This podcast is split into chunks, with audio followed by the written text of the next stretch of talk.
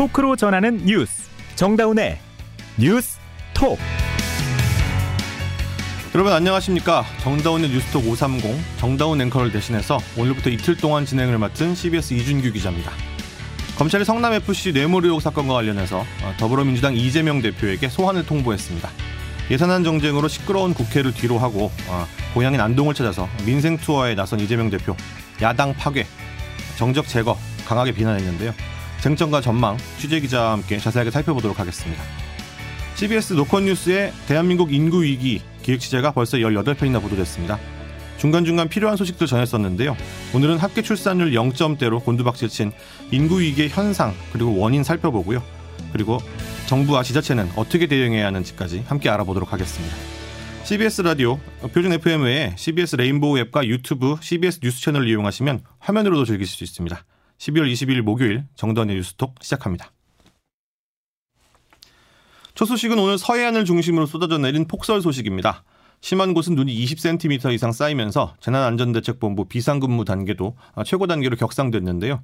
크고 작은 교통사고 소식도 잇따랐습니다. 자세한 소식 정북 CBS의 김대한 기자가 전해드립니다. 서해안을 중심으로 폭설이 내리면서 전북과 전남 그리고 광주 대부분 내륙 지역은 현재 대설특보와 한파특보가 발효됐습니다. 여수와 광양, 거문도, 초도를 제외한 광주 전남 대부분 지역에는 대설주의보가 내려져 도내 곳곳에 많은 눈이 쏟아지고 있습니다. 전주 기상지청에 따르면 오후 5시 기준 임실에 25.4, 순창 23, 정읍에 21.4cm의 눈이 쌓였습니다. 폭설로 인한 눈길 사고도 곳곳에서 발생했습니다.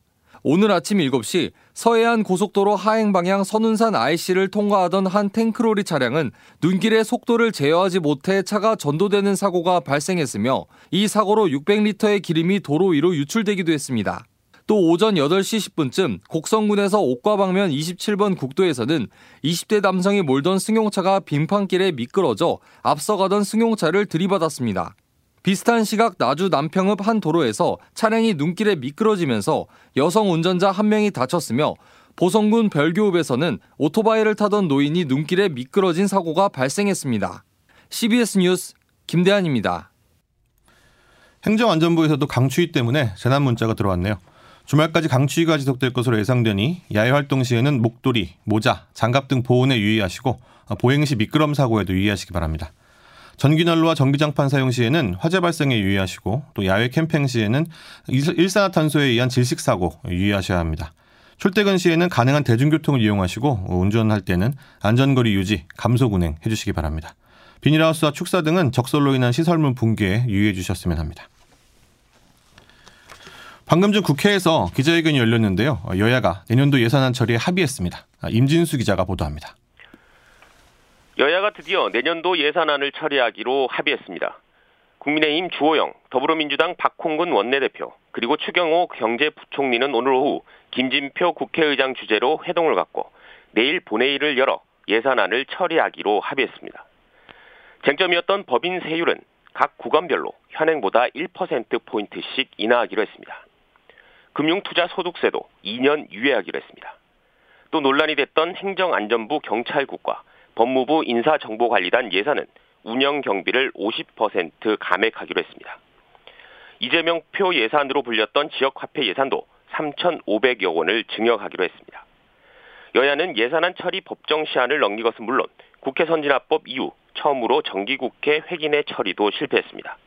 이후 국회의장이 나서 예산안 합의 처리 시한을 수차례 못 박았지만 이마저도 지켜지지 못했습니다. 그러나 예산안 처리가 하염없이 늘어지며 여야가 민생을 외면하고 정쟁에 몰두하고 있다는 비판 여론이 거세지자 결국 법정 처리 시한을 3주나 넘기고 나서야 예산안 합의 처리에 나선 것으로 보입니다. 지금까지 국회에서 CBS 뉴스 임진수입니다. 정치권 소식으로 이어보겠습니다. 검찰이 더불어민주당 이재명 대표에게 소환, 즉 검찰청에 출석해서 조사를 받으라고 통보했습니다. 어, 축구팀인 성남FC에 후원금을 낸 기업들에게 편의를 봐줬다. 이런 의혹, 성남FC 제3자 뇌물 의혹 사건 때문인데요. 사건을 맡고 있는 수원지검 성남지청에 나가 있는 취재기자 연결해서 보다 자세하게 살펴보도록 하겠습니다. 박상주 기자. 네, 수원지검 성남지청입니다. 이재명 대표가 검찰로부터 소환 통보를 받았다는 소식이 이제 야권에 야권을 통해서 전해진 것 같은데 통보 언제쯤 이루어졌습니까? 그 이재명 대표 측은 어제 오후 늦게 검찰로부터 오는 28일까지 피의자 신분으로 소환 조사에 출석하라는 전화를 받았다고 밝혔는데요. 공교롭게도 오늘 이 대표는 1박 2일로 경청 투어에 나선 데다 어, 내일 예산안 처리를 위한 국회 본회의까지 앞둔 상태입니다. 어, 민주당은 방금 전 이 대표가 검찰 소환 조사에 응하지 않을 것이라고 공식적으로 밝혔는데요. 서면 조사에 응할지 여부 등은 협의가 필요하다는 입장입니다. 이재명 대표 최측근이죠. 어, 김용 전 민주연구원 부원장 그리고 정진상 당대표실 정무조정실장 구속됐는데 이제는 이 대표 본인에게까지 검찰의 손길이 닿게 됐다 이렇게 보여집니다. 최고 책임 책임자를 향한 최후 통첩이다 이런 느낌인데 이 대표의 반응 어땠습니까? 네, 오늘 경청 투어 첫날 고향인 안동 지역을 찾은 이 대표는 검찰 수사를 야당 파괴, 정적 재고로 규정하면서 강하게 반발했습니다. 이재명 대표 연설 직접 들어보시죠. 야당 파괴하고 정적 제거하는데 힘쓸 때니까 여러분 대장동 가지고 몇 년 가까이 탈탈 털어대더니 이제는 무혐의 결정 났던 FC 광고한 것 가지고 저를 소환하겠다고 합니다. 이재명이 그렇게 무섭습니까? 뭐 털어도 털어도 잘 안 털린다 뭐 이런 뉘앙스 같은데 네. 어, 정말 이 대표 말대로 무혐의가 확실한 겁니까? 이게 의원 의혹과 관련한 어떤 핵심 사건들이 좀 계속 이어지고 있잖아요. 네, 그렇습니다. 성남 FC 의혹 사건은 그 이 대표가 성남시장이자 성남 FC 구단주로 있으면서 2016년부터 2018년까지 두산건설과 네이버 등 6개 기업에서 160억 상당의 후원금을 받았는데 이 돈이 순수 후원금 유치가 아니라 건축 인허가나 토지 용도 변경 등의 특혜를 제공하는 데 대한 대가였다는 의혹이 주된 내용입니다. 어, 과거 도지사 선거를 앞두고 소위 친형 강제 입원 사건 등과 함께 분당 경찰서에 고발됐는데요. 3년 정도 시간이 흐르자 증거 불충분으로 불송치 처분을 받았습니다. 하지만 대선 직전인 지난 2월 검찰 요청으로 보안 수사가 이루어졌고 어, 경찰은 지난 9월 검찰로 사건을 넘겼습니다. 이후 검찰은 두산건설과 성남FC 사무실 등 관련 기업과 기관들을 상대로 압수수색과 관계자 조사를 벌였고 추가 증거를 확보했습니다. 추가 증거까지 어, 확보가 됐으면은 이제 이, 이익성이 있느냐 없느냐 이런 핵심적인 여러 가지 부분들이 이제 판단의 핵심 쟁점이 될 것 같은데 뭐 검찰 네. 같은 경우는 뭐 꾸준하게 그런 부분들을 제기해 왔으니까 하지만 뭐 경찰은 수사 결과까지 뒤집고 근데 이런 상황인데 일단 재판은 진행 중인 거잖아요. 예, 재판은 지금 계속해서 진행 중이고요. 어, 검찰 입장에서는 꾸준히 의혹을 제기했지만 이게 경찰은 검찰 판단에 따라서 좀 전혀 상반된 수사 결과를 내놓으면서 좀 비판을 받고 있는 부분도 있습니다. 뭐 이번 사 의혹 관련해서 재판들 진행되고 있으니까 이 대표가 이익을 얻었냐 이게 이제 쟁점일 텐데 사법적인 판단 어떻게 될 것 같습니까? 어, 먼저 성남 FC에 들어간 후원금 자체가 뇌물인지부터가 재판을 통해 가려져야 할 대목인데요. 어, 또 이 대표가 직접 뇌물을 받은 건 아니지만 어, 성남 FC에 뇌물이 흘러가도록 해서 정치적 어, 치적을 정치적으로 치적을 쌓는 등 이익을 받는데 어, 그걸 어떻게 객관적으로 입증할지 이런 것들이 쟁점이 될 전망입니다. 뭐 유례 없는 현직 야당 대표에 대한 그 검찰의 소환 통보인데 정치권도 민감하게 반응했을 것 같습니다. 네, 민주당 측은 즉각 브리핑을 열고 어, 검찰이 경찰 팔을 비틀어 죽은 사건을 다시 살려냈다는 표현까지 써가면서 강하게 반발했습니다. 어, 반면 여당인 국민의힘은 이재명 방탄에만 눈이 멀어 어, 어, 눈이 먼 어불성설이라며 검찰에 출석해 당당히 조사받을 것을 촉구했는데요. 김의겸 민주당 대변인과 김미애 국민의힘 원내 대변인 브리핑 내용 들어보시죠. 이 대표가 10원 한 장이라도 자기 주머니에 집어넣은 게 있습니까? 온갖 곳을 들쑤시고 이잡듯 먼지를 턴다고 무고한 사람에게가 죄가 생기는 것은 아닙니다.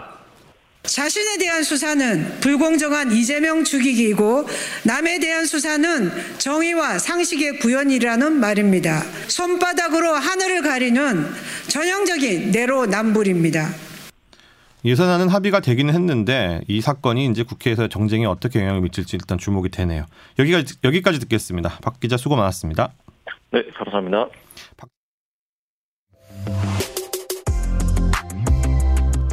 여러분은 지금 뉴스다운 뉴스 정다운의 뉴스톡을 듣고 계십니다. 너무 어려운 문제라는 것을 알고 지금이 마지막 골든 타임이다. 나경원 저출산 고령사회위원회 부위원장이 CBS 라디오 김현정의 뉴스쇼에 출연해서 한 말입니다. 한국의 올해 합계 출산율 0.7명대로 어, 또한 번 최저치를 갱신할 것이다라는 전망들이 나오고 있는데요. 경제협력개발기구 OECD 평균의 반토막 수준입니다. CBS에서는 인구 위기와 공존이라는 주제로 연중 기획 진행해 왔었는데 관련 내용을 계속 취재해 온 이은지 기자와 함께 예, 얘기 나눠보겠습니다. 기자 어서 오세요. 안녕하세요. 오늘 아침에 보니까 기획팀이 이제 우리 기획 기사를 총 정리하는 뭐 일종의 대담 같은 기사, 기사를 어, 보도를 했어요. 네, 맞습니다. 저희가 새 정부 출범 직후 6월쯤 인구 문제가 왜 이렇게 심각해진 건지 짚는 기사를 쓰기 시작했고요. 인구 위기와 공존이라는 이름으로 8월부터 매주 기사를 내서 총 18개의 기사로 이 문제를 다뤘습니다. 현장에 뭐 직접 다녀왔다 이런 얘기를 많이 들었는데 지역은 어떻게 선정한 겁니까?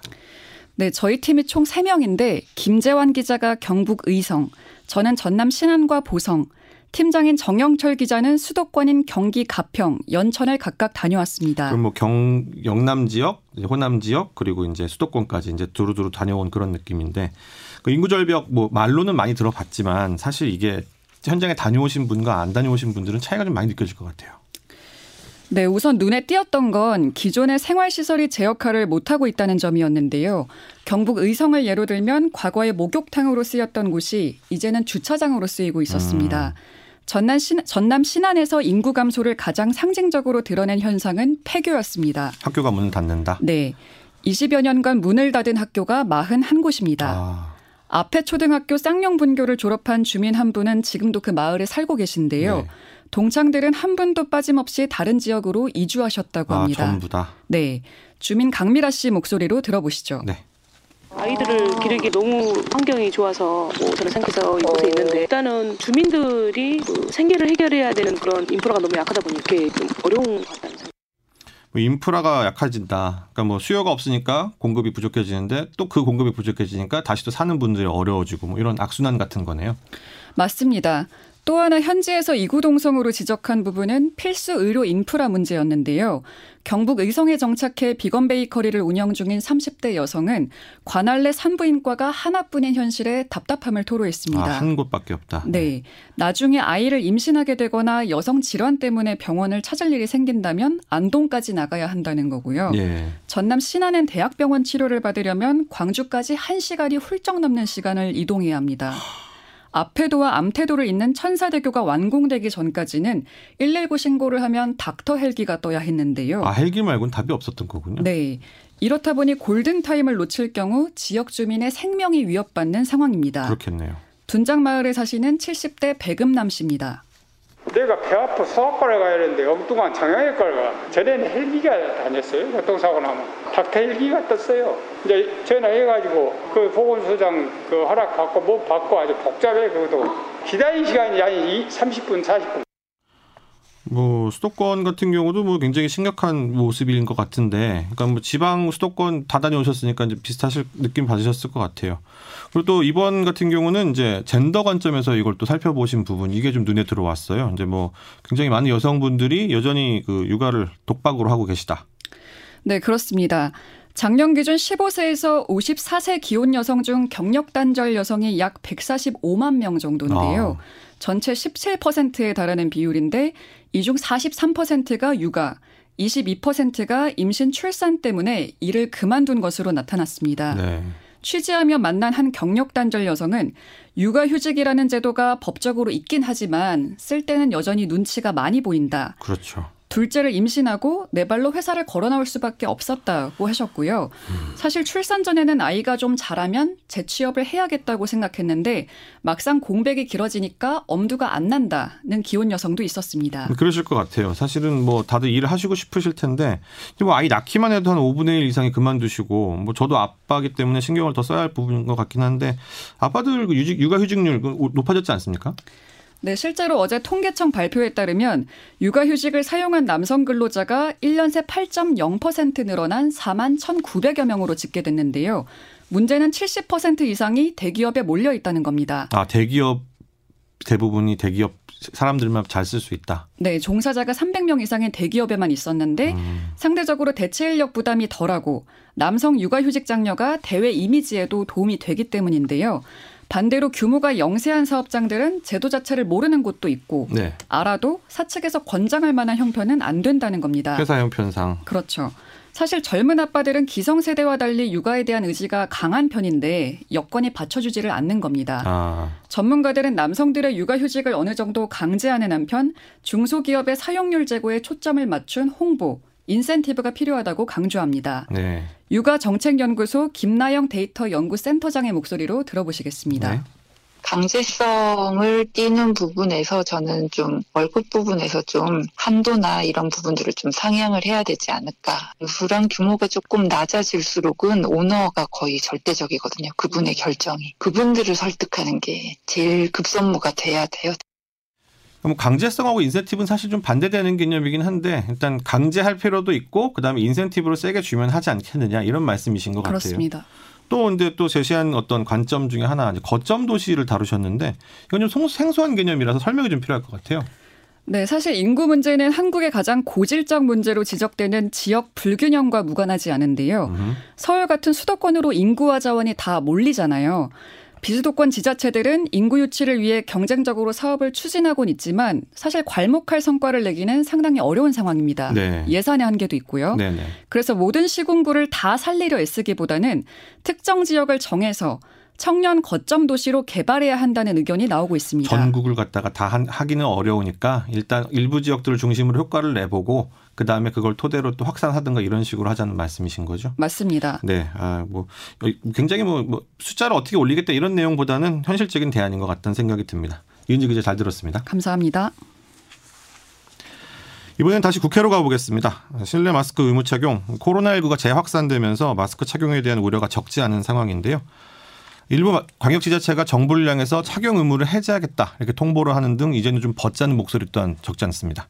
국회에서 당정협의가 열렸는데 방역 당국이 일정 기준을 충족할 경우에는 실내 마스크 착용을 의무에서 권고로 변경하겠다고 합니다. 오수정 기자가 보도합니다. 방역 당국은 오늘 여당과 당정 협의회를 열고 코로나19 유행 감소세가 확인될 경우 실내 마스크 착용 의무를 해제하기로 했습니다.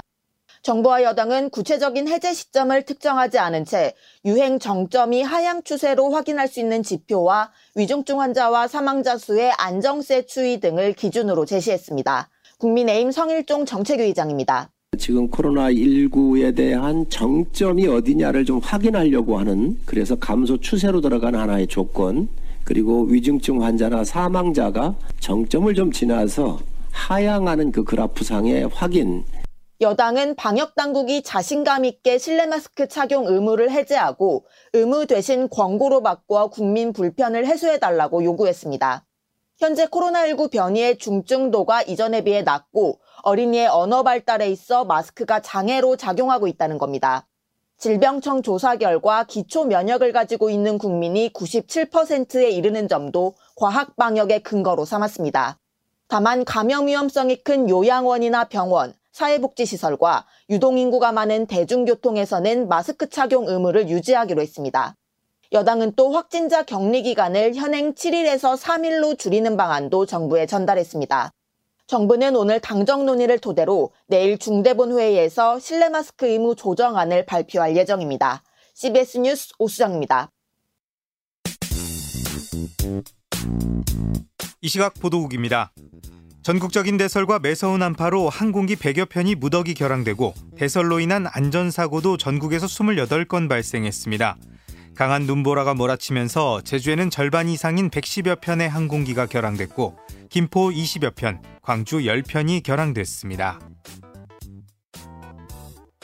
대통령 관저로부터 100m 이내에서 야외 집회와 시위를 원천 금지한 현행 집회 시위법이 헌법에 어긋나 고쳐야 한다는 헌법 불합치 결정이 내려졌습니다. 헌법재판소는 재판관 전원 일치로 대통령 관저 인근에서의 집회를 전면적으로 금지한 것은 집회 자유의 핵심적인 부분을 제한한다며 국회에 법조항 개정을 주문했습니다.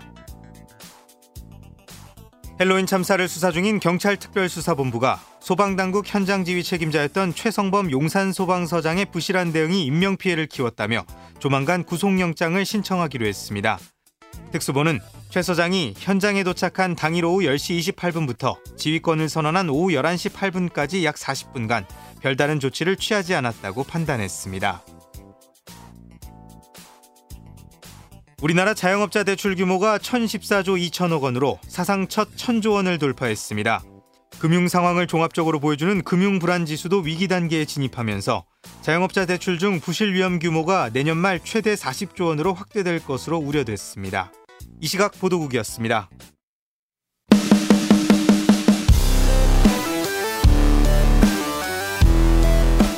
온라인 핫 이슈를 짚어봅니다. attention 뉴스.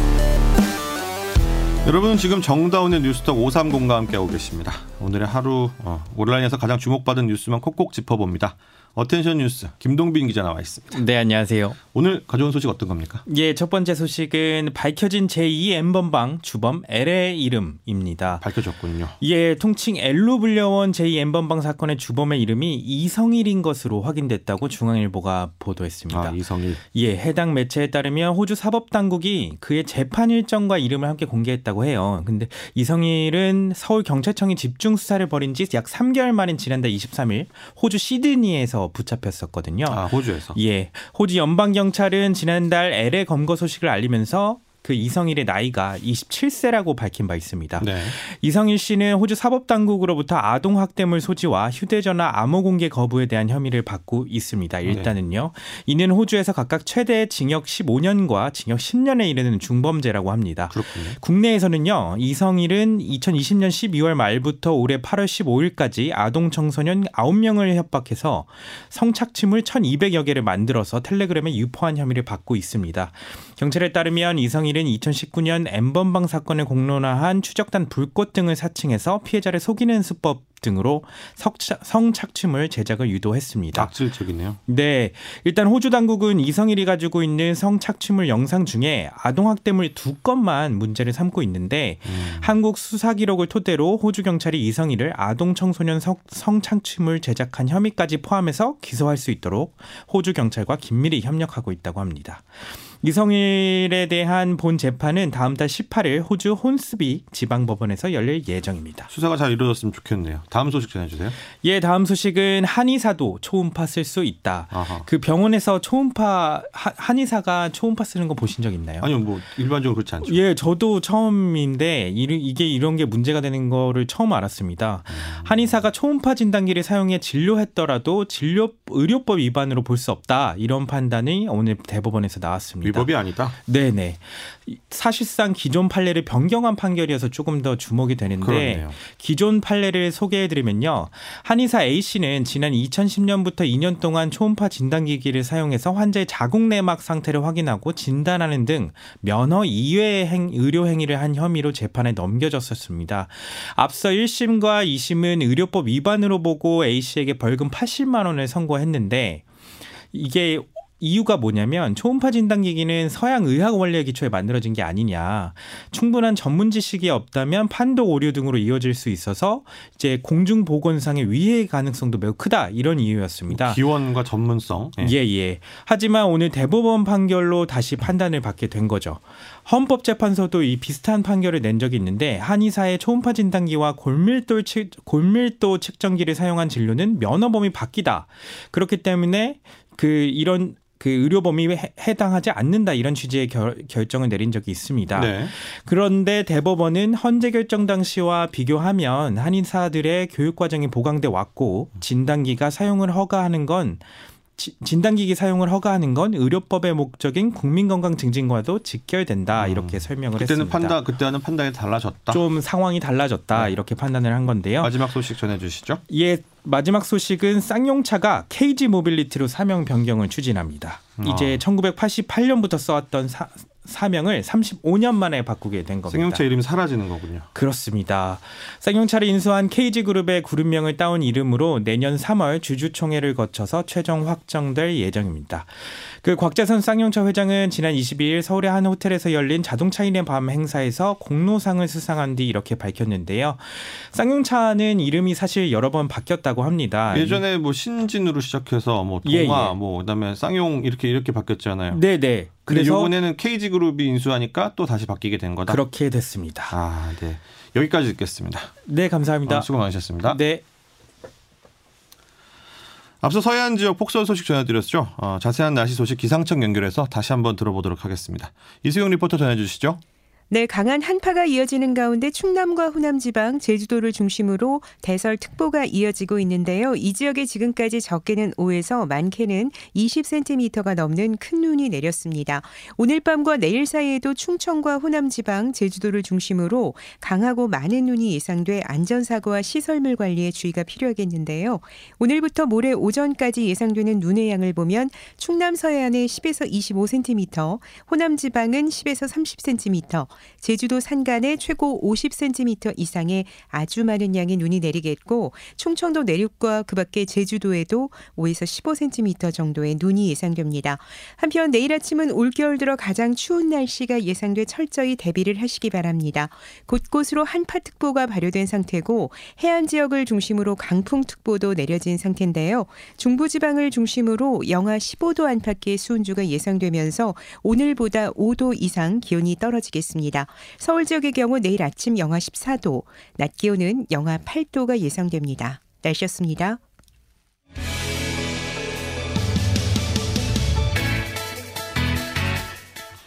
날씨도 춥고 경제도 얼어붙었는데 예, 다행히 정쟁은 조금 해소되는 느낌입니다. 아, 내일은 본회의 소식으로 돌아오도록 하겠습니다. 오늘 정다원의 뉴스톡은 여기까지입니다. 고맙습니다.